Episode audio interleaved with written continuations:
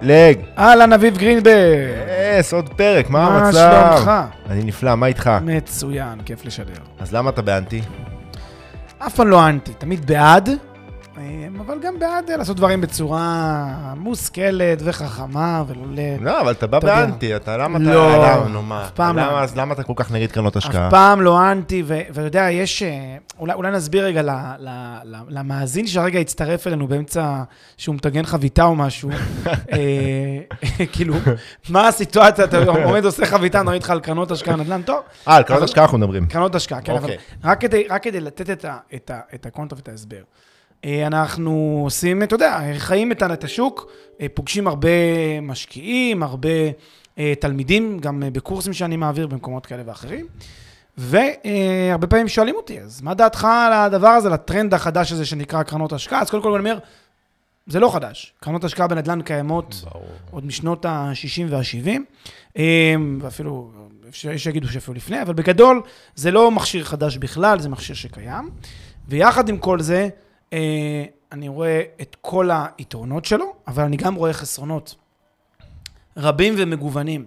ואני חושב שפרק מהסוג הזה נועד לבוא ולהסביר למה יש גם חסרונות, אה, ולא רק יתרונות. אה, יתרונות אפשר לדבר, אבל כל אחד מדבר על היתרונות, כן? כל אחד מסביר את היתרונות, אז אני שם בצד את היתרונות. בפרק הזה יש רק חסרונות לצורך העניין. יש באז של אה, יתרונות אה, בכל מי שמפרסם וכל מי שמשווק, אנחנו רוצים אה, לאזן קצת את התמונה. כן, אנחנו לא נגד. וצריך באמת לבוא ולומר, אין פה עניין של נגד ולא שום דבר גם קטגורי.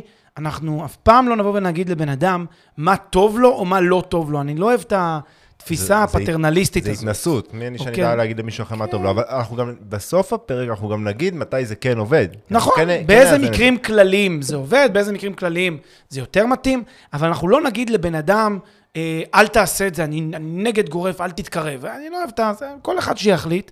אבל מה שכן, חייבים לשמוע את הפרק הזה כדי לשמוע, או כדי לקבל איזשהו sense על, אתה יודע, זווית לא כל כך פופולרית, לא כל כך מקובלת, על עולם קרנות ההשקעה, שלדעתי היא זווית מאוד מאוד חשובה ולא מספיק מדוברת. אה, יאללה, אנחנו, באופי שלנו, אנחנו די ממוקדים על קרנות השקעה בנדל"ן. נכון, נכון. ל- מדברים על קרנות השקעה. בנדל"ן, לא בתחומים אחרים, למרות שזה ב... בשינויים המחויבים זה די אותו דבר, בהרבה דברים, אבל נכון. נתמקד בנדל"ן, כי נדל"ן באמת נהיה טרנד להשקיע בנדל"ן, בישראל, בעיקר אגב נדל"ן בינלאומי, באמצעות קרנות השקעה. יש גם סיבה אחרת, אני לא רוצה להגיד אותה עכשיו, כי אנחנו נגיע אליה עוד מעט. למה, למה דווקא בנדל"ן יש איזשהו עיוות שדווקא גורם לכל ה... ב, ב, בתודעה שלנו, שדווקא גורם ל, לכל החסרונות האלה. נכון. אני שם את זה בספתח, ועוד שנייה איזה אנחנו ניגע ספוילר בזה. לנקודה שנדבר עליה תכף. כן, בגלל זה אני אמרתי את זה ככה בעדינות. איך. אנחנו מתחילים? אני רוצה להתחיל ב, בטיעונים או בנקודות שגורמות לכך שדעתנו, דעתי, דעת, אני מניח שגם דעתך על קרנות השקעה, היא טיפה יותר מהוססת ומסויגת מאשר דעתו של, ה, של המשקיע הממוצע, ולמה אנחנו טיפה יותר סקפטיים או טיפה פחות אה, אה, בטוחים במודל הזה של קרנות ההשקעה בנדל"ן. והדבר הראשון שאני רוצה להתחיל איתו, זה הנושא הזה של ה-100 הצלחות, כישלון אחד. תראה, אם אני הייתי עכשיו הולך ואומר לך שיש לי כלי שדרכו אתה יכול להשקיע 100 פעם להצליח, בוא נעשה 99 פעמים אתה תצליח, פעם אחת אתה תיכשל. מה תגיד לי? וואו, כלי מדהים. 99 יש לי 99 99% הצלחות, יש לי 99 כישלון אחוז אחד. ל- בוודאי, להצליח. 99 אחוז להצליח, אה, וזה באמת נתון מדהים. אה, קרנות השקעה מבוססות על מודל שבו יש לנו משקיע, שמשקיע סכום כסף מסוים באיזושהי עסקה. זו השקעה, מה שמכונה השקעה פרויקטלית. קרנות ההשקעה כפי שהתפתחו בצורה שאנחנו מכירים, הן קרנות השקעה אה, אה, ש, ש, שבהן כל משקיע שם סכום כסף לא מבוטל. מה זה לא מבוטל? כמה עשרות רבות של אלפי דולרים, במקרה הטוב, ועד ל-200, 300, חצי נכון. מיליון דולר. זה בדרך כלל מתחיל מ-50 אלף דולר מסכום מינימום, או 100 אלף דולר סכום מינימום, אמת. וכמובן ש... וכמות המשקיעים היא קטנה. זה תכף נדבר על זה, למה כמות המשקיעים בדרך כלל היא קטנה, זה דרישות רגולטוריות. כמות המשקיעים היא קטנה, ולכן מה שקורה, אנשים שמים כסף לא מבוטל. כשבן אדם שם כסף לא מבוטל, אנחנו מדברים פה על כספי פנסיה, על חסכונות, על הון שנצבר למשפחה, לזוג צעיר, whatever. כשמדובר בכסף לא מבוטל שהוא שם באותה קרן השקעה, אז שוב, הוא שם תחת הנחה, נניח לאותה קרן יש 99 אחוזי הצלחה ואחוז אחד כישלון. הוא יניח 99 אחוז הצלחה, ככה הוא ישים את הכסף. אלא מה? שכשהקרן הזאת, שבה הוא השקיע לרוע מזלו נכשלה, והיא אותו 1% של כישלונות שנגרמו לו, אותו משקיע איבד את כל ההון שהוא שם שם. המשמעות היא שמבחינתו זה התהפכו עליו השמיים, אוקיי? העולם התהפך. למה? כל החסכונות, כל הפנסיה, כל הכסף ששמתי, ירד לטמיון באותה עסקה. כלומר, הלוס, המחיר שמאבד אותו משקיע, הפונקציית לוס שלו היא אינסופית פה. ומבחינתו, כי הוא מאבד את כל ההון הזני, הפנוי שלו. עכשיו, צריך לומר משהו, הנתון ההתחלתי היה 99 אחוז, לעומת 1 אחוז. זה נתון לא קיים במציאות, כן? בוא נאמר את האמת, קרנות ההשקעה, המספרים הם כמובן אזור ה... אני מניח, 6 מ-7 במקרה הטוב, 7 מ-8 הצלחות. יש כישלון אחד לכל 7, לכל 8 עסקאות. בקלות, הייתי אומר אפילו. ולכן... אני באתי להגיד 2 מ-10, אז שזה בעצם... כן. כן, 20 אחוז כזה. כן, אז, אז, אז בגדול, הרבה מאוד מהמשקיעים שישקיעו בקרנות, בסופו של דבר יאבדו הון גדול שהם שמו בו. עכשיו, מנגד, יכולים להגיד לנו, אה, ובצדק, אף השקעה היא לא, אין, אין 100% ודאות להצלחה, כי הרי כגודל הסיכון, גודל, גובה התשואה, נכון? זה הולך יד ביד. זאת אומרת שאם אין לי 0%, אם יש לי, סליחה, 0% סיכון, אז גם לא תהיה לי תשואה לצד, לצד ההשקעה הזאת. זאת אומרת שאם אני רוצה להשקיע את הכסף באיזשהו אפיק, אני חייב להסתכן, ו-99% זה אחלה סבירות. עכשיו, יש פה, יש פה אה, כמה עניינים שהאמרה הזאת מפספסת לדעתי בהיבט של קרנות השקעה בנדל"ן. קודם כל, אם נדבר לא רק על נדל"ן, אלא באופן כללי, אנחנו רוצים כמשקיעים לפזר את ההשקעות שלנו כדי לגדר את הסיכון. זאת אומרת, לקחת את הסכום שאנחנו השקענו, כמו שאמרת, עשרות אלפי דולרים לפחות, ולפזר אותו על כמה אפיקי השקעה שונים. ככה אני מגדר את עצמי ש... אה, אה, מה, מה, מהסבירות אה, לסיכון ולחוסר הצלחה, לכישלון, סליחה. דבר השני, גם בהיבט הנדל"ני אפשר לעשות את זה. דרך השקעה בשוק ההון, בקרנות נדל"ן כאלה ואחרות, שנדבר עליהן עוד מעט. ש... וככה אתה משקיע ביחידה שמפוזרת על פני הרבה פרויקטים. קרן השקעה בנדל"ן, מה שאנחנו אומרים, מפספסת את זה, כי בדרך כלל היא קרן פרויקטלית, כמו שאתה אמרת. ולכן אין, לך, אין פה בכלל את הפיזור. אז יש לה משמעות לסיכון הרבה הרבה יותר גבוהה. נכון, אני רוצה לחדד את מה שאתה אמרת. אתה נתת פה נימוק רציונלי, איזשהו טיעון רציונלי שמעלה אותו משקיע, מה, מה אתה רוצה, אבל uh, אני, הסיכויים היו לטובתי. ויש סיכונים בכל השקעה. ונכון, בכל השקעה, בכל השקעה יש סיכון, אבל הסיכויים היו לטובתי, אז מה אתה רוצה? אה, זה, זה מסוג הדברים ש... אה, talk the talk, walk the walk, כן? מה זה אומר? זה אומר שאנשים אוהבים להתרברב בזה שהם יודעים לקחת סיכונים, אבל כשזה מגיע למצב שבו העסקה שלהם, ה-100 אלף דולר שהם שמו, נפלו, פתאום לא כל כך, לא כל כך מובן מאליו שהם לקחו פה סיכון. פתאום זה לא נראה להם כל כך ברור שהם לקחו סיכון. רגע, רגע, רגע. אומנם אה, לקחתי סיכון, אבל לא באמת התכוונתי לסיכון הזה. אמרו לי משהו אחר, הציגו לי משהו אחד, אמרו לי משהו אחר. בעצם פתאום הם, הם באים ואומרים, רגע, קודם לקחתי סיכון, אבל לא באמת הבנתי את הסיכון שלקחתי. ולכן זה מוביל אותי לנקודה שבקרנות השקעה, אנשים לא באמת מבינים את הסיכון, או לא באמת מוכנים, או לא באמת לוקחים ברצינות את הסיכון שהם לוקחים. ואז אה, כשבן אדם לא לוקח את הסיכון, זה נקרא בכלכלה, בעולם התמריצים, הוא לא מפנים את הסיכון שהוא לקח, לא מפנים אותו. ואז מה אכפת לו? הוא רואה מין תעודת ביטוח כזאת, זאת אומרת, שמע, אם העסקה תצליח, אני אקבל תשואה יפה. אם העסקה לא תצליח, אז הפסדתי, אבל אז לפחות יהיו כמה שהפסידו איתי ויהיה לי גם את מי לתבוע. אני הרי אתבע את כולם.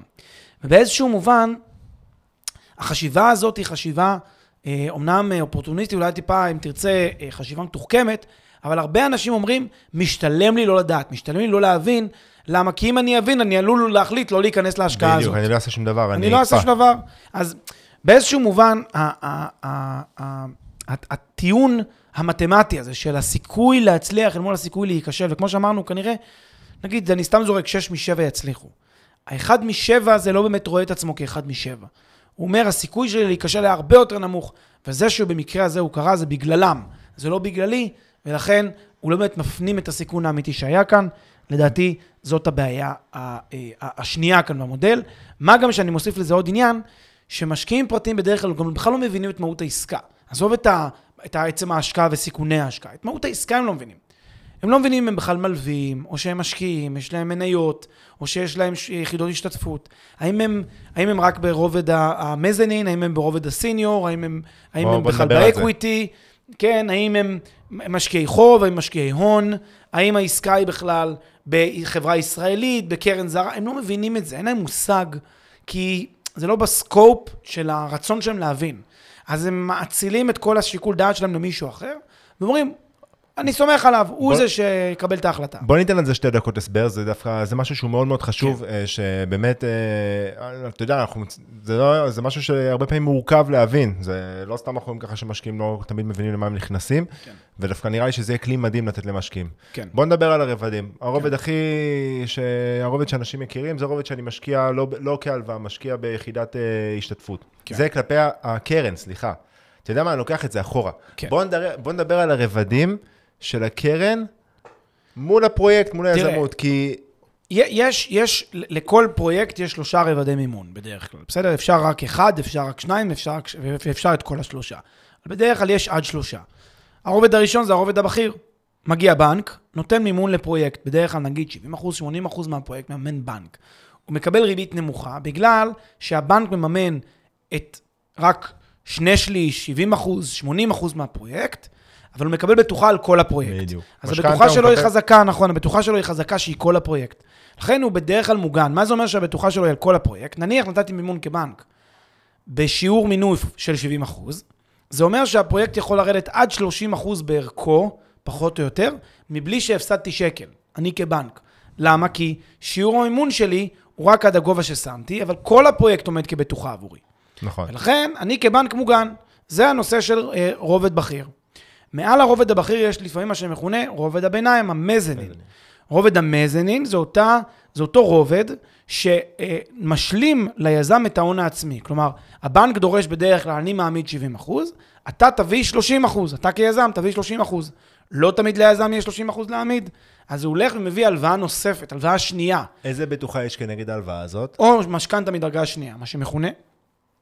כלומר, רושמים on top of המשכנתה של הבנק, משכנתה מדרגה שנייה, שהיא נותנת עדיפות על פני נושים, אבל רק אחרי הבנק. רק אחרי שהבנק מימש במימוש מהיר את הבטוחה שלו עצמו. מימוש מהיר שהבנק מממש, שהוא בדרך כלל במחיר שהוא יחסית נזיד מאוד עדשים. מהיר, מאוד מאוד נז- נמוך. נזיד עדשים ברור. כדי להיפטר מהר, כי שוב, ברור. יש לבנק כל- כך הרבה שומן, ברור. בין משהו, אה, אה, בין ה-70 ל-100 אחוז, שגם אם מוכר את הנכס ב-80 אחוז מערכו, עדיין הוא, עדיין הוא אחלה אחרי כל ההוצאות המשפטיות שלו. והוא לא ימהר להתחשב ברצונות של, של, של המezz. ה- של המשקיע השני בדרגה שם. זה לא מעניין אותו, בוודאי לא equity. הוא יממש במהירות האפשרית לה- להגיע כמה שיותר מהר לקרן והריבית, לזכור גם הריבית. ואז אז ה mezz זה השכבה השנייה, שיכולה לרשום משכנתה מדרגה שנייה, on top אה, of, of the משכנתה של הבנק, ויש בסוף את השכבה השלישית, שכבת ה equity, שזה אותה שכבת בעלים, שהיא מעבר לשכבה הראשונה של הבנק, ומעבר לשכבת הביניים, שכבת המז. שהשכבה השלישית, רק אם נשאר איזושהי ליטרת בשר, אחרי שהבנק נגס, אחרי שהמז נגס, אז אם יישאר משהו, זה ילך לבעלים רק בסוף. במקרה שהכל עובד כשורה והכל תקין והפרויקט רווחי, אין שום בעיה, מחזירים את ההלוואה לבנק, מחזירים את ההלוואה למז, האקוויטי מקבל רווחים, כולם מרוצים, והתשואה יפה. והתשואה היא משתנה מן הסתם, הבנק מקבל את התשואה הכי נמוכה, כמו שאמרת, כי יש לו בטוחה מאוד מאוד חזקה על 100% מהנכס. מלווי המז מקבלים תשואה שהיא יותר גבוהה מהבנק, אמורים לקבל, גם על זה אפשר לדבר בפני נכון. עצמו. ומן הסתם האקוויטי, בעלי המניות, כמו, ברווח, כמו תמיד, מקבל הם, אה, והתשואה- הם עשו את זה בשאיפה לקבל תשואה הרבה יותר גבוהה מהתשואה של המלווים. נכון, בדיוק. ואם הכל מצליח, אז לא שומעים מכל... כל המבנה הזה בכלל לא נבחן, אף אחד לא בוחן אותו, זה לא מעניין אותו. כולם הרוויחו, כולם מרוצים so called. אם הפרויקט נכשל, או יש קצת חריקות, או לא עובד כמו שצריך, אז פותחים את כל המסמכים. פתאום מגלים שבכלל אני כמשקיע, באותה קרן, בכלל משקיע איפה? נתתי הלוואת equity. הלוואה לרובד ה equity, הלוואה שלישית בדרגה. אחרי הבנק, אחרי ה mezz, אני שלישי בדרגה, אני מלווה ליזם בריבית של 8%. כשה mezz, ה mezz צריך להיות 12. בדיוק, שזה הריבית, אז, אז, אז קורה מין סיטואציות הזויות ומה קיבלת כבטוחה? אין, אין בטוחה. לא יכולים. להציע לי משכנתה מדרגה שלישית, כי אין דבר כזה משכנתה מדרגה שלישית. זאת אומרת, תאורטית אפשר, אבל אין לזה ערך בכלל. והתשואה שקיבלת לא מגלמת את הסיכון האדיר שלקחת הסיכון. כהלוואה בלי בטוחה בכלל. עכשיו, מה, מה זה בעצם אומר כל הסכמה הזאת שבאנו להגיד? שאם אני כמשקיע בקרן השקעה בנדל"ן, קראתי את מסמכי ההשקעה, אמרתי, וואלה, אביב, תשמע, זה ההשקעה שאתה מציע לי? בא לי להיות מלווה לאקוויטי של יזם, להיות נתן הלוואה להון העצמי של היזם בעסקה מסוימת עכשיו בדלאוור או בקנזס או, ב, או במדריד, whatever, בא לי להיות מלווה equity, זה הרובד שאני חולם להיות בו, ובשביל 8% זה מה שעושה אותי שמח, אדרבה. לך על זה ובהצלחה, אני עומד מאחוריך ומוחא כפיים. אבל כנראה רוב האנשים, מה הם אומרים? הם אומרים, לא, אל תשאל, נכנסתי לפרויקט ענק במיאמי, עכשיו אני בעלים של המלון, כן. אני הבעלים, אני, אני נכנס לשם, עושה מה שאני רוצה במלון, ו- ו- והתחושה שלהם זה שהם בעסקה הכי סולידית, מתוכננים למכור אותו ב-60% רווח, כן. ואז אני עושה משהו כמו 15% לשנה. עסקה הכי סולידית בעולם, מרגישים שהם נכנסו לגן שכול- לגן- גן עדן שכולו טוב. מה שאני מנסה להגיד זה, כשלא מבינים מה עושים, או כשלא מספיק מתעמקים, או שלא זה, אז זה יוצר נסיבות שקרן ההשקעה לא טובה. הקרן של עצמה, מה היא? היא בסך הכל מכשיר, היא כלי. אבל כשלא מבינים מה עושים, אז זה כלי לא טוב. זה, זה, זה, זו, זו, זו הנקודה, אה, זו הנקודה הזאת. כאן, כאן, כאן גם צריך להוסיף שהעסקאות שקרנות ההשקעה נמשכות אליהן, הן עסקאות יזמיות. עסקה יזמית זו עסקה יותר קשה, יותר קשה לעיכול, יותר עתירה בסיכון מאשר עסקה מניבה. אם אני קונה נכס מניב, שעובד, שמושכר, שאני מקבל עליו תשואה, מה שנקרא עסקאות תשואה, זו עסקה יותר סולידית, אז, אז שוב, אז קרן השקעה הרבה יותר עושה שכל, אבל גם צריך לראות מה עושים עם הנכס המניב. ודיברנו על זה, קרנות השקעה לא מתמקדות בעסקאות הסולידיות, כי יש לה קרנות, גם בגלל חוק ניירות ערך שנדבר עליו עוד שנייה, שמגביל את כמות המשתתפים, ובגלל ההקמה יש לה קרנות עלויות הקמה ותחזוקה מאוד מאוד משמעותיות. זאת אומרת, שהם נוגסים בחלק לא מבוטל בתשואה, שזה אגב בסדר גמור, הם עובדים בשביל זה, אני לא אומר את זה בהיבט של הם אה, עכשיו אה, אה, אוכלים לכם יותר מדי כסף. בעסקה סולידית, שהתשואה שלה כמשקיע היא אחלה, אבל לפני כל העלויות של הקרן, משקיע ללא קרן. כן, כמשקיע, אני מתכוון פרטי, אחרי כל העלויות אה, של הקרן, אתה כבר נשאר עם תשואה שהיא ממש ממש נמוכה. אם התשואה הייתה 8-9 אחוז, אה, אה, אפילו פחות, בין 6 ל-8 אחוז לפני כן, שזה אחלה, אחרי כל העלויות של הקרן, אתה יכול להישאר עם אה, תשואה של 3-4 אחוז. ולא בשביל זה אתה הולך להשקיע בקרן. לכן הקרנות הולכות לפרויקטים, למיזמים, בסדר? לפרויקטים היזמים באופי שלהם. כדי להראות פוטנ... כדי להיות בפוטנציאל של תשואה הרבה יותר גבוהה, של 14-16 אחוז לפני, ה... או 18 אחוז אפילו לפני העלויות של הקרן, ואז הם מראים שגם אחרי, סליחה, גם אחרי העלויות של הקרן, אה, עדיין התשואה היא מאוד מאוד גבוהה. יפה מאוד אמרת, זה בדיוק זה. הפיתוי ללכת ל- ל- לעסקה יזמית נובע בגלל התשואה של העסקה המניבה, שהיא תשואה יותר נמוכה, וכל עלויות הקמת הקרן והאופרציה לא מפצות, ולכן הפיתוי להקים את כל הקרן הזו של עסקה אה, מניבה הוא יותר קטן, לכן הם רצים לעשות עסקה יזמית שהיא עסקה עתירת סיכון, ששוב, אם זה מצליח, אז לא נשמע על זה. אם זה נכשל, כולם ישמעו, וגם זה תכף אה, נדבר. בדיוק. אמ, עוד דבר שאני רוצה להגיד, וזה משהו שכבר התייחסת אליו קצת, הנושא של החוקיות. קרנות השקעה הן בתפר שבין החוקי ללא חוקי. חוק ניירות ערך אה, בישראל, גם חוקי ניירות ערך בחו"ל, אוסרים על גופים, תאגידים, חברות, לגייס כספים אה, אה, לכל מיני מיזמים לא מפוקחים. הסיבה לזה היא חשש מהונאות, חשש מערבוב כספי משקיעים ודברים מהסוג הזה, ולכן יש כלל מאוד ברור שאומר שאם אני מפרסם עסקת השקעה בחברה, בתאגיד, אסור לי להציע ליותר מ-35 ניצאים. כלומר, אסור לי בכלל לפנות ליותר מ-35 אנשים ולעניין אותם בעסקה הזאת. זה כשלעצמו פאול, זה כשלעצמו יכול לעצור את העסקה, וגם אפילו אה, סנקציות פליליות. אה, הדברים האלה הם דברים מאוד מאוד חמורים בראי חוק ניירות ערך, וחשוב להגיד כאן, זה הצעה, זה לא מי, מי השקיע בסוף. מספיק שהצעתי ל-35 ניצאים שהם אנשים פרטיים, כבר שאני עברתי על החוק, אבל מה? בסוף הקרן נפתחת בדרך כלל עם 35 משקיעים. עכשיו, מי שקצת כן. בקיא בענייני של לידים ומכירות, כדי להגיע ל-35 אנשים ש... ש... שהשתתפו, צריך להציע להרבה יותר. בדיוק. אבל יש כאן- אני, אני רק אמסגר את זה ואני אגיד שהטיעון הזה הוא, הוא איפשהו פחות אה, אה, קריטי מה... נכון, הטיעון- הוא פחות כל- מטריד את, ה... משקיע. את המשקיע, נכון, הוא פחות מטריד מטריד- אותו, הוא פחות מטריד אף על אותי. פי שיש שיגידו לך, אני מבין מה אתה אומר, יש כאלה שיגידו לך שעצם אי החוקיות כשלעצמה, למה לי להיכנס לדברים לא חוקיים, למיזמים לא חוקיים. ואני מסכים עם זה. אה, אני רק אגיד פה למי שאולי לא מבין למה אנחנו בכלל מדברים על זה, חוק ניירות ערך חל פה, ואני אגיד את זה במילה, כי גם על זה אנחנו מדברים בהמשך. חוק ניירות ערך חל פה, למרות שזו השקעה נדל"נית לכאורה, בגלל שזו לא בדיוק השקעה נדל"נית, ונדבר על זה עוד השקעה שנייה. פיננסית, אלא בגלל, ש... תאגיד. בגלל שאנחנו נכנסים כשותפים בתאגיד שישקיע בזה. ואם אני מקבל אה, חלק בתאגיד, קרי מניות, אה, אז חוק ניירות ערך חל, ולכן זה באמת ההגבלות האלה. מניות או יחידות השתתפות, נכון, נכון. לתאגיד. מה אה, עוד? ו- ו- וזה הדבר הזה. אני רוצה בעצם להגיד, בעצם שני, שתי נקודות, שני טיעונים נוספים, שהם בעצם מתכנסים לאותו טיעון. תראו, אם הייתם באים ואומרים לי, תשמע, אחרי כל הדברים האלה, יש, אתה יודע, יש, אה, הנה רשימה של 50 קרנות השקעה בנדל"ן, שקיימות פה משנות ה-80 וה-90, ורצות, שנים, ומוניטין, וכל השוק אוהב אותם, ועובד איתם, ומדבר עליהם, והן הן עובדות טוב, והם, והכל רץ מצוין, אז הייתי אומר, כן, יש היגיון מה שאתה אומר, אתם יודעים מה? יכול להיות שאתם צודקים, יכול להיות שהמודל הזה לא באמת כל כך uh, בעייתי, כי יש באמת הרבה חברות, אבל כשמסתכלים על המציאות רואים שאם נגיד שמים את הקרנות במבחן, זה רק עניין של זמן עד שהם יפלו. כי פשוט כעניין תוצאתי, אין הרבה קרנות השקעה בנדל"ן ששורדות הרבה מאוד שנים, הן נסגרות אחת אחרי השנייה.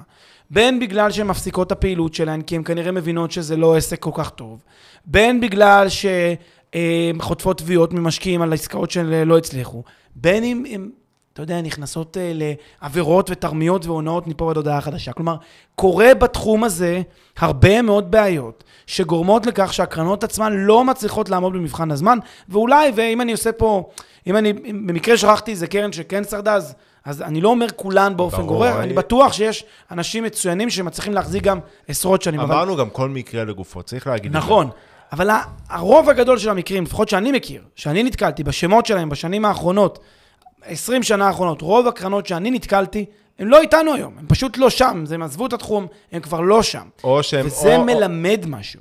כן, או, ש, או שהם עשו הרבה מהלכים כדי לבלום את, ה, את הקריסה, והנה דוגמה מעניינת. דוגמה שאני אה, אה, נחשפתי אליה בקרן שלא נגיד את שמה, שהציעה אה, השקעה בפרויקט יזמי בנדל"ן בארצות הברית, אה, ואמרה שעכשיו זה השלב של העלייה לקרקע, שהם, שהם השקיעו בעצמם את כל מה שהיה צריך להשקיע ב...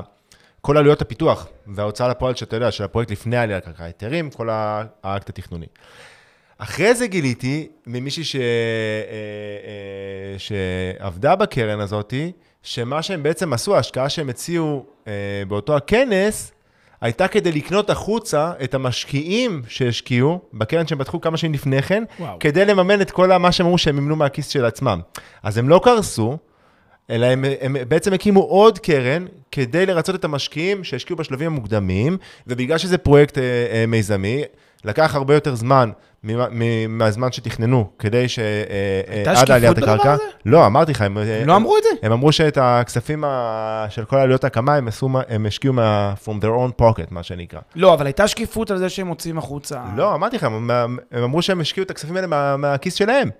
לא, הם לא אמרו שהייתה קרן אחרת ש, שהשקיעה את זה, ושזה לקח יותר מדי זמן, אז הם ולכן... שיקרו שהם השקיעו בעצמם. בדיוק, אז הם לא, אז הקרן, מה שבאתי וואו. להגיד, אבל שהקרן הראשונה לא קרסה, אלא הם פשוט גייסו עוד קרן, כדי לעשות בעיות להוציא כדי, החוצה. ל... בדיוק, טוב, לרצות... זה, זה משהו שהוא, זה, זה כבר, זה כבר תרמית. אבל לא, אבל זו דוגמה, פס... קצת פספסנו את זה, זה רק דוגמה לזה שזו קרן שהיא לא קרסה, בסדר? כן, אבל, היא עושה מהלכים, תרמית אה, בדיוק. חמורה מאוד. אני כמשקיע, אם הייתי יודע שאני. מוציא משקיע קודם לא. בקרן בשביל אותה יחידה, אז מה זה, זה הונאה. אתה לא תדע, זה העניין. אוקיי, זה עדיין הונאה, אבל... לא, ברור. אני לא אפילו לא מדבר על המקרים האלה, ההונאות הבוטות, שעם כל הכבוד, אה, אתה יודע, זה דברים שאני אפילו לא, לא מדבר עליהם כי הם צועקים, אני מדבר על דברים שהמיזם נפל, הקרן, העסקה לא הצליחה, הפרויקט... לאורך זמן, מה קורה? וזה זה גם אולי פה גם באמת הנקודה. אותו זוג שיש לו את המאה אלף דולר האחרונים, שהשקיע אותם בקרן, שעשה in על הקרן הזאת, לא משנה, יש לה 100 הצלחות, 99 הצלחות, אבל עסקה אחת היא נפלה. מה קרה? יצרתם את האויב הכי חזק בעולם. הוא עכשיו הולך ומכפיש, הוא עכשיו הולך ונלחם בכם, הוא עכשיו הולך ומפרסם נגדכם, עכשיו הולך ומשמיץ אתכם. הקרן לא תתאושש מזה לעולם. נכון. היא לעולם לא תתאושש מזה.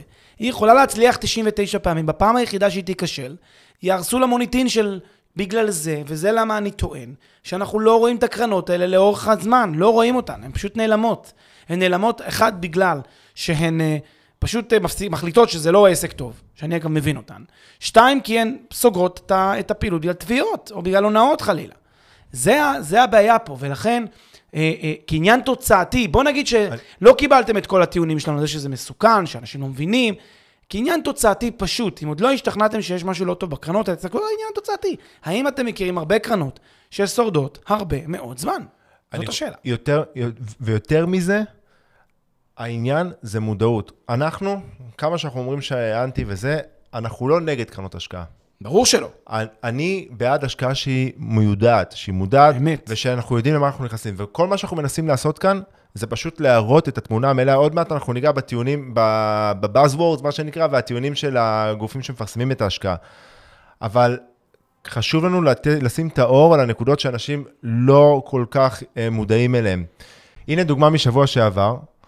אה, חבר שלי טוב מהמילואים, הייתי במילואים שבוע שעבר, חבר טוב התחיל לספר לי שהוא משקיע באיזושהי קרן נדל"ן, גם בחו"ל, ואני התחלתי פלג עם הרצאה שוברת הלבבות שלי על אה, מה אתה עושה, למה אתה משקיע בקרן, ואז הוא אמר לי, אביב, אתה צודק בכל מה שאתה אומר, אני מודע לזה, הסכום שהשקעתי שם זה סכום שאני רוצה להעמיד בסיכון שאתה אומר.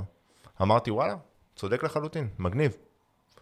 אם אה, אתם וזה- עושים את וזה זה מה שאני במודע. אומר. נכון, אם אתם עושים את זה במודע, אדרבה, אנחנו, עוד פעם, שלא ישתמע אחרת. אנחנו מבינים את היתרונות ואת החסרונות של הדברים, אנחנו באים לשקף, זה הכל, אין פה... עכשיו, מה, מה אנחנו שומעים אבל מה, מה, מהקרנות? כן, כאילו, מה אנחנו ש- חושבים? לא רק מהקרנות, מאנשים שמצדדים בקרנות, זה תעשייה שכוללת גם את הקרנות עצמם, גם אנשים שמשווקים אה, השקעות בקרנות, גם אנשים שמקבלים, אתה יודע, בן אדם שמקבל אה, על כל לקוח שהוא מביא 2-3 אחוז מהקרן, אז הוא פתאום הופך להיות השגריר של הקרן. אה, שוב, אנחנו לא נגד, אני רק אומר, אנחנו רק צריכים להגיד שבסוף שומעים הרבה פעמים דברים שחוזרים על עצמם, והנה גם נגיד מה הדברים שחוזרים, וגם למה זה לא כל כך רלוונטי. אני, אני. חייב, אני חייב להתחיל עם הראשון, כי אמרתי, אמרתי כבר כמה פעמים שאנחנו נגיע לזה בבקשה, בכל מיני דברים תתחיל. אה, שאמרנו אה, לפני כן. כשמפרסמים את ההשקעות כאלה, מה, מה אנחנו שומעים תמיד? אני משקיע בנדל"ן, נדל"ן זה לא מסוכן, אני משקיע בארבע קירות, ומי שלא פה עכשיו דפקתי על הקיר גם כדי להמחיש את זה, אני משקיע בארבע קירות, נדל"ן זו השקעה סולידית, נדל"ן לאורך זמן בדרך כלל עולה, והכל בסדר. יש פה פספוס מאוד מאוד חזק של התמונה, ודיברנו על זה כבר כמה פעמים אה, אה, אה, בכמה דקות הקודמות, ועכשיו זה, זה מאוד חשוב לסגור את, ה, את המעגל הזה, את התמונה הזאת. אחד, כמו שאמרנו מקודם, אתם לא משקיעים בנדל"ן. אתם משקיעים ב, ב, בישות, בקרן, באיזשהו תאגיד, שהולך לעשות משהו בשביל פרויקט יזמי בנדל"ן. זאת אומרת, כמו שדיברנו על זה שיש כמה רובדים של, של השקעה, אתם לא משקיעים בנדל"ן, אתם משקיעים או בהלוואה לאיזשהו פרויקט יזמי, או אה, אה, אה, כ equity לאיזשהו תאגיד שעושה משהו יזמי. והדבר השני, גם בנדל"ן, כמו בשוק ההון, ודיברנו על זה הרבה פעמים בפרקים הקודמים שלנו, יש השקעות סולידיות ויש השקעות מסוכנות. ואגב, זה בסדר להשקיע בכל סוגי השקעה, כל עוד אנחנו מודעים האם אני משקיע בהשקעה שהיא מסוכנת או סולידית. אתם לא יכולים להשקיע בהשקעה שאתם מצפים לתשואה של 14, 16, 18 אחוז תשואה, ולהגיד שזה השקעה סולידית. כי תשואה באה יחד, ב- יד ביד עם הסיכון. ואם אנחנו הולכים לפרויקט שהוא פרויקט יזמי, שאני ואתה מכירים לא מעט פרויקטים כאלה, פרויקט יזמי יש סיכוי מאוד מאוד גבוה שהוא לא ילך טוב, וזה בסדר. בגלל זה אני צופה מראש לתשואה הרבה הרבה יותר גבוהה. אל תשקרו לעצמכם שאתם משקיעים בנדל"ן, ונדל"ן זה ארבע קירות, וזה סולידי. כן. מאוד מסכים מה שאתה אומר, האמירה הזאת, כאילו נדל"ן, זה, זה פותר את הכל. יש בנדל"ן כל כך הרבה סוגים של נדל"ן, כל כך הרבה רמות סיכון שונות, שזה כאילו להגיד, אה, כן, אל תדאג, אני משקיע ברפואה. רפואה זה טוב, כי רפואה מציל חיים. בסדר, אז מה? אבל יש, אה, יש דברים ברפואה שהם סכנה, סכנת נפשות כלכלית, אז לא וזה- כדאי להתקרב אליהם. וזה גם סוגר את העניין שאמרנו על המודעות, שאמרנו בהתחלה ש... אה, אה, שב... למה אנחנו מדברים על קרנות נדל"ן ספציפי? כשאני הולך להשקיע עכשיו בשוק ההייטק, אני משקיע בקרן הון סיכון, אני מודע לזה שהכסף שלי בסיכון גבוה. הלכתי להשקיע בקרן הון סיכון, נכון? אני משקיע עכשיו בסטארט-אפים. אבל כשאני משקיע בקרן שעושה נדל"ן, אני משקר לעצמי שזו השקעה סולידית, ולא בהכרח זה ככה. בדרך כלל לא. בגלל, אמרנו, העלויות העודפות של הקרן, היא חייבת להיות השקעה שהיא יותר מסוכנת. אמת, מתחבר מאוד למה שאתה אומר. Um, אני רוצה להגיד עוד uh, נימוק, עוד איזה uh, uh, הצדקה שאומרים לנו בדרך כלל כשאנחנו מדברים על הנושא הזה, אומרים, תשמע, מה אתה רוצה? אל תפחד להשקיע בקרן נדל"ן, יש הרי זהות אינטרסים בין הקרן לבין הזה, אם הפרויקט ייפול, אז גם הקרן תיפגע, תפסיד כלכלית. אז אני אומר, א', זה נחמד, זה באמת אה, אדיב שיווקית, שאתם יוצרים זהות אינטרסים, אבל זה לא משכנע אותי זהות אינטרסים. זהות אינטרסים זה לא, זה לא נימוק שאומר שאם אתם עכשיו, יש לכם 100 פרויקטים שאתם חשופים עליהם, כל אחד שקל, אתם פיזרתם את הביצים שלכם בהרבה, בסל מאוד מאוד רחב. כן? בהרבה מאוד סלים לצורך העניין. לא שמתם זה. נכון שאם הסל הזה נופל והביצה נשברת, אז אוקיי, נשברה לכם הביצה הזאת, אוקיי? סליחה על הדימוי. אבל, אה, אבל זה, זה, זה שיש זהות אינטרסים איתי, זה לא משנה לי. אני עדיין שמתי כל מה שיש לי כאן. אתם שמתם, פיזרתם אותו בהרבה דברים, וזה לא מנחם אותי שיש בינינו זהות אינטרסים. מה גם? שלפעמים יש זהות אינטרסים, אתה יודע, נגיד, כמו נגיד במקרה שציינת קודם, הסיפור ש... אני לא מתושש ממנו, שזה ממש תרמית בעיניי מה שאתה סיפרת. אז יש לי זהות באינטרסים נוכל. מה זה רלוונטי שיש לי זהות אינטרסים? הוא עדיין הוא נוכל, זה לא ישנה את העובדה שהוא מושקע שם בעצמו, כן או לא, מה זה חשוב? הוא נוכל, אז, אז למה שאני אהיה איתו בזהות אינטרסים? דווקא עדיף לי לא להיות באותו אינטרס, כי, כי נוכל ירמה אותי שוב. זה, זה, זה טיעון נוסף שאנחנו רואים, לכן הנושא של זהות אינטרסים לא רלוונטית, בעיניי לפחות. עוד נימוק שאומרים לי, זה נימוק בכלל משונה. אומרים לי, תשמע, אני, אני לא קרן שרק משווקת את העסקה, אני היזם בעצמו. אני היזם, אתה משקיע בי, אתה לא משקיע דרך הקרן. עכשיו אני אשאל אתכם שאלה, בואו בוא ננסה רגע להראות רגע את הנימוק הזה ממקום אחר. יש לכם שתי אפשרויות. האפשרות הראשונה היא להשקיע ישירות ביזם, שקוראים לו א', ב', יזמות. פרויקט ראשון שהוא עושה בחייו, או פרויקט 100 שהוא עושה בחייו. זה, זה א', ב', יזמות. יש לכם עוד אפשרות פלג להשקיע... פלג ואביב בנייה בעם. פלג ואביב בנייה בעם, כן, לא, לא אל תשקיעו שם. לחילופין, יש לכם אפשרות להשקיע בקרן השקעה שמה שהיא עושה, היא משקיעה באילון מאסק. שהוא יזם מצוין, לא? אין, אף אחד לא יחלוק איתי. אילון מאסק אה, אה, אה, פותח מיזם, ואתם יכולים דרך קרן השקעה להשקיע באילון מאסק. מה עדיף, להשקיע באלף בית בנייה שהוא היזם, או להשקיע באילון מאסק דרך קרן ההשקעה הזאת? אז מן הסתם, במקרה כזה עדיף יהיה דווקא להשקיע דרך הקרן שמשקיעה ביזם עצמו. מה זה חשוב אם אתם משקיעים ביזם שהוא כן יודע מה הוא עושה, לא יודע מה הוא עושה, מאשר אם אתם משק... משקיעים במשווק, שהמשווק משקיע ביזם על. אני דווקא אישית, אין לי שום בעיה להשקיע דרך זה. אתה יודע, זה כמו להגיד, מה, מה אני לא קונה מתיווך. בסדר, אני, אני לא אקנה מתיווך, אני אקנה דירות פחות טובות, או אני לא אקנה נכון, מחברה משווקת, כי חברה משווקת, אה, אני לא רוצה לשלם לה עמלה, אבל יכול להיות שהחברה משווקת עובדת עם היזם הכי טוב בשוק. דווקא חברה משווקת יכול להיות שהיא תגיע ליזם הכי טוב בשוק, שדווקא אם אתם רוצים לקנות. מה עדיף לכם לקנות דווקא ישירות מהיזם שאולי מבין, אולי לא מבין מה הוא עושה, או דרך חברה משווקת שהיא מחברת אתכם ליזם הכי טוב בשוק. עכשיו שוב, זה יכול להיות וזה יכול להיות, אבל הדבר החשוב הוא שאין כלל אצבע. אי אפשר להגיד, הסיבה שבגללה כדאי לכם להשקיע בקרן השקעה כזאת או אחרת, זה בגלל שאני היזם ולא המשווק. זה נשמע לי נימוק לא רלוונטי. לג... ומה עושות הרבה קרנות אה, אה, שמשקיעות בהשקעות נדל"ן בחו"ל? הן כן רוצות להראות את עצמן כאילו הם היזם, אז הן אומרות שיש להם שותף מקומי מנוסה, שהם עובדים אותו ביחד, ואז אני כאילו היזם. זאת אומרת, אני, יש לי שותף מקומי, אנחנו בשותפות עושים את כל המיזמים. בואו נדבר שנייה על השותף המקומי, זה גם מתחבר לכל הרובד של ההלוואות. בעיניי זה היינו הך. השותף המקומי, תראה, אם השותף המקומי, בוא, אתה בא ואומר לי, השותף המקומי הזה זה אילון מאסק. אין לי בעיה להיות, להשקיע דרך 50 משווקים ולהיות שותף של, כן, אני לא מאסק כדוגמה, כן, אבל כ, כ, ב, ביזם על, ברמות של, של יזמים אה, מצליחים מאוד, אין לי שום בעיה להיות שותף שלהם דרך שותף, שותף מקומי. אבל אם השותף המקומי זה ג'ון דו, איש שאף אחד לא מכיר אותו, אלמוני פלוני, אז מה אם יש לי שותף מקומי? אז מה, מה הבעיה? לכו היום לדפי זהב אמריקאים, תחפשו מישהו שיסכים להיות שותף מקומי, שאכן יש לכם שותף מקומי. מה זה, מנח, מה זה מרגיע אותי שיש לכם שותף מקומי? כאילו, לא הבנתי את ה... את ה את האשורנס שזה, שזה נותן לבן אדם שהוא משקיע אם יש שותף מקומי, כן או לא. נכון, נכון, ומעבר, ו, ומעבר לזה, מעבר לזה, אבל מעבר לזה, תבדקו טוב טוב בכלל מה זה אומר שהם אומרים שיש להם שותף מקומי. מה, יש הם, הם עושים בשותפות המיזמים, מקבלים את ההחלטות ביחד, או שהקרן היא גוף פיננסי, מבין אגב בדרך כלל הרבה גופים פיננסיים אחרים, שעובדים עם, ה, עם היזם המקומי, כדי להביא לו את, אותה, את אותו mezz, את אותה הלוואה שהוא צריך בשביל אה, אה, להשלים את ההון העצמי למשכנתה, כן, למה שהמשכנתה, ואז הם אפילו, ואז אפילו גם אם זה איכשהו כן עושה לכם שכל, למרות מה שאתה אומר, הם, באמת, הם לא באמת שותפים שלו. זה לא שותף, זה מלווה. בדיוק, ואז הם, וזה מלווה, או שהם נכנסים איתו ב equity. עדיין, הם גוף פיננסי שבא לפמפם את, ה, את הצרכים של השותף המקומי. זה אחלה, אבל הוא לא באמת שותף, הם לא באמת שותפים בקבלת החלטות ובהנאה של, של, של המיזם. וזה גם מקשר אותנו שוב פעם, ואין טעם לחזור לזה, אבל רק תראו את זה בהקשר של אותם רבדים של השקעה. בין אה, אה, אה, מלווה בכיר, מלווה מז ואקוויטי, איפה אתם ביחס לזה, שבעצם אתם מפמפמים גוף מקומי שהוא ה, היזם. כן, לחלוטין. אמ, עוד, אה, עוד אה, נימוק שמשכנע חלק מהאנשים זה לבוא ולהגיד, תשמע, אל תדאג, זה, זה הלוואה, אני לא, אתה, לא, אה, אתה לא לוקח סיכונים, אתה רק מלווה.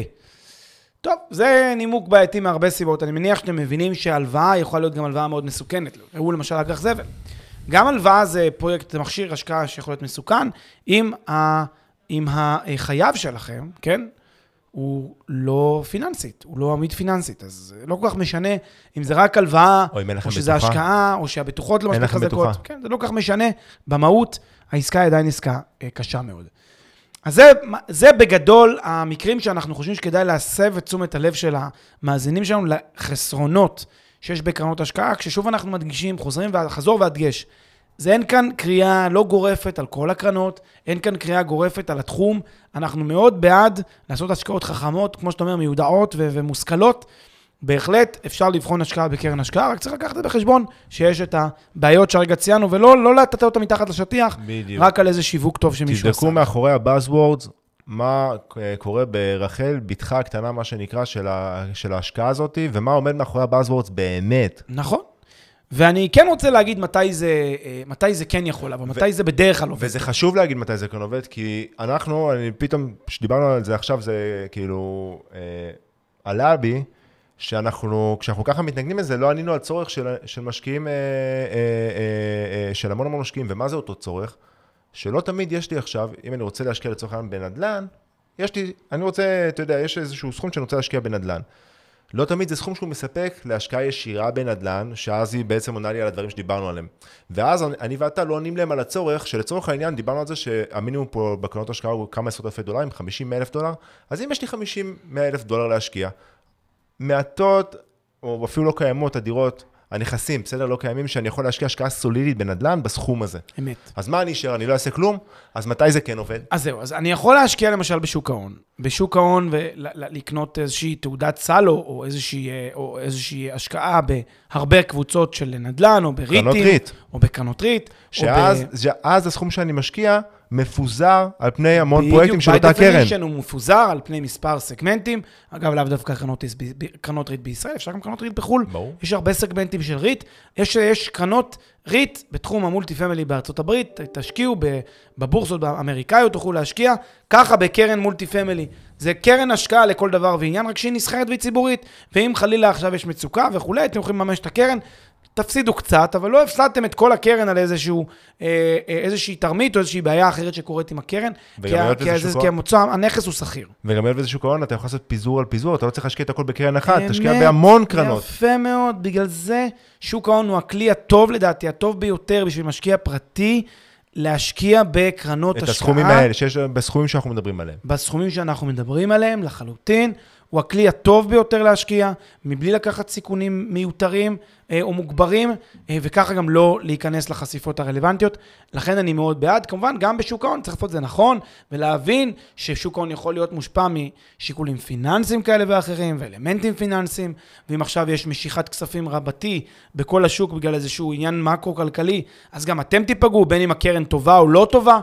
לכן צריכים גם אורך רוח, זה לא זה, אבל לא, לא לפחד לשים בשוק ההון, אם אתם כל כך רוצים להשקיע בקרן נדל"נית, זה פתרון נכון, מצוין. נכון, מה שאמרת עכשיו זה החסרונות של השקעה בשוק, בנדל"ן, השקעה עקיפה דרך שוק ההון, נכון. בקרנות, כי אתם עדיין, אנחנו עדיין חשופים, זה לא מגדר לי בצורה הרמטית את, ה, את הסיכונים. ואת החשיפה לשוק ההון, אה, כמו שאתה אומר.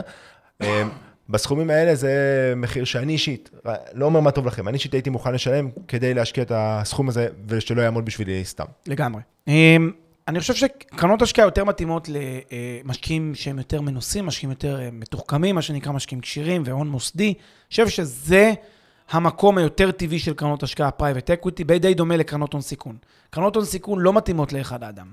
בסדר, אמרת קודם, ציינת את זה בחטף, שכן, בן אדם שם את הכסף, אני, אני לא חושב שבן אדם, אני לא חושב שמאזין שלנו, שהוא ישים 100 אלף דולר, גם, גם 10,000 דולר, בקרן הון סיכון, והיא תחזיר לו אפס, אחרי חמש שנים שהוא לא ירתח. הוא ירתח, כי הוא יגיד, ציפיתי לקבל 100 מיליון על ה-10,000 דולר. אז אז המשקיע הפרטי לא מבין באמת את, ה, את משמעות הסיכון שהוא לוקח. לעומת זאת, משקיעים כשירים, אה, ברוב המקרים, כן? אני רואה את ה- אני רואה את אל זה. תהיה חד משמעית. ברוב הנה, עובדה, המקרים. אני מכיר כמה כאלה שכן, אני אומר, אבל אוקיי. ברוב המקרים זה באמת לא. ברוב המקרים זה המצב, אני חושב שקרנות השקעה יותר מתאימות להון מוסדי או סמי מוסדי או private equity של משקיעים כשירים וכדומה, אני חושב שזה ה- זה- זה הנקודה בטח הזאת. לא, בטח לא כהשקעות הראשונות. צריך להגיד, בטח לא כהשקעות ראשונות של משקיעים פרטיים. אמת. ויש עוד פרק זמן שבו זה עובד, הקרנות השקעה, וזה כשיש תקופה ראשונית כזאת של הצלחה, שיש איזושהי מין אה, תחושה שהקרן הולכת ומתפתחת, ואז יש עסקה אחרי עסקה אחרי עסקה שהיא מצליחה. שם אם אתם הצטרפתם למהלך, יש לכם סיכוי אה, אה, יותר טוב, אני חושב, אה, לא, לא, לא, לא, לא, לא, לא ליפול, אבל, אבל צריך להבין שגם, זה כמו, זה כמו אה, להשקיע כשמניה עולה. כשמניה עולה, אתה יכול להשקיע ולקוות שהיא תמשיך לעלות, יכול להיות שבדיוק איך שתיכנס, אתה הפראייר ש... בדיוק. שאיך שנכנס יתחיל לרדת. זהו, מה שנקרא סכין נופלת. אז זה. זה בגדול ה... הרעיון, אה, yes. זהו. מקווים שאתם לא כועסים עלינו אחרי הפרק הזה. הפוך. השתדלנו מאוד להיות, לא להיות חד משמעיים. אה, דברו איתנו, אם אתם חושבים שהפרק הזה היה אחלה, או שהוא אה, קצת עצבן אתכם. אה, נשמח לשמוע, ופלג, נתראה בפרק הבא. תודה רבה, אביב. ביי ביי. ביי ביי.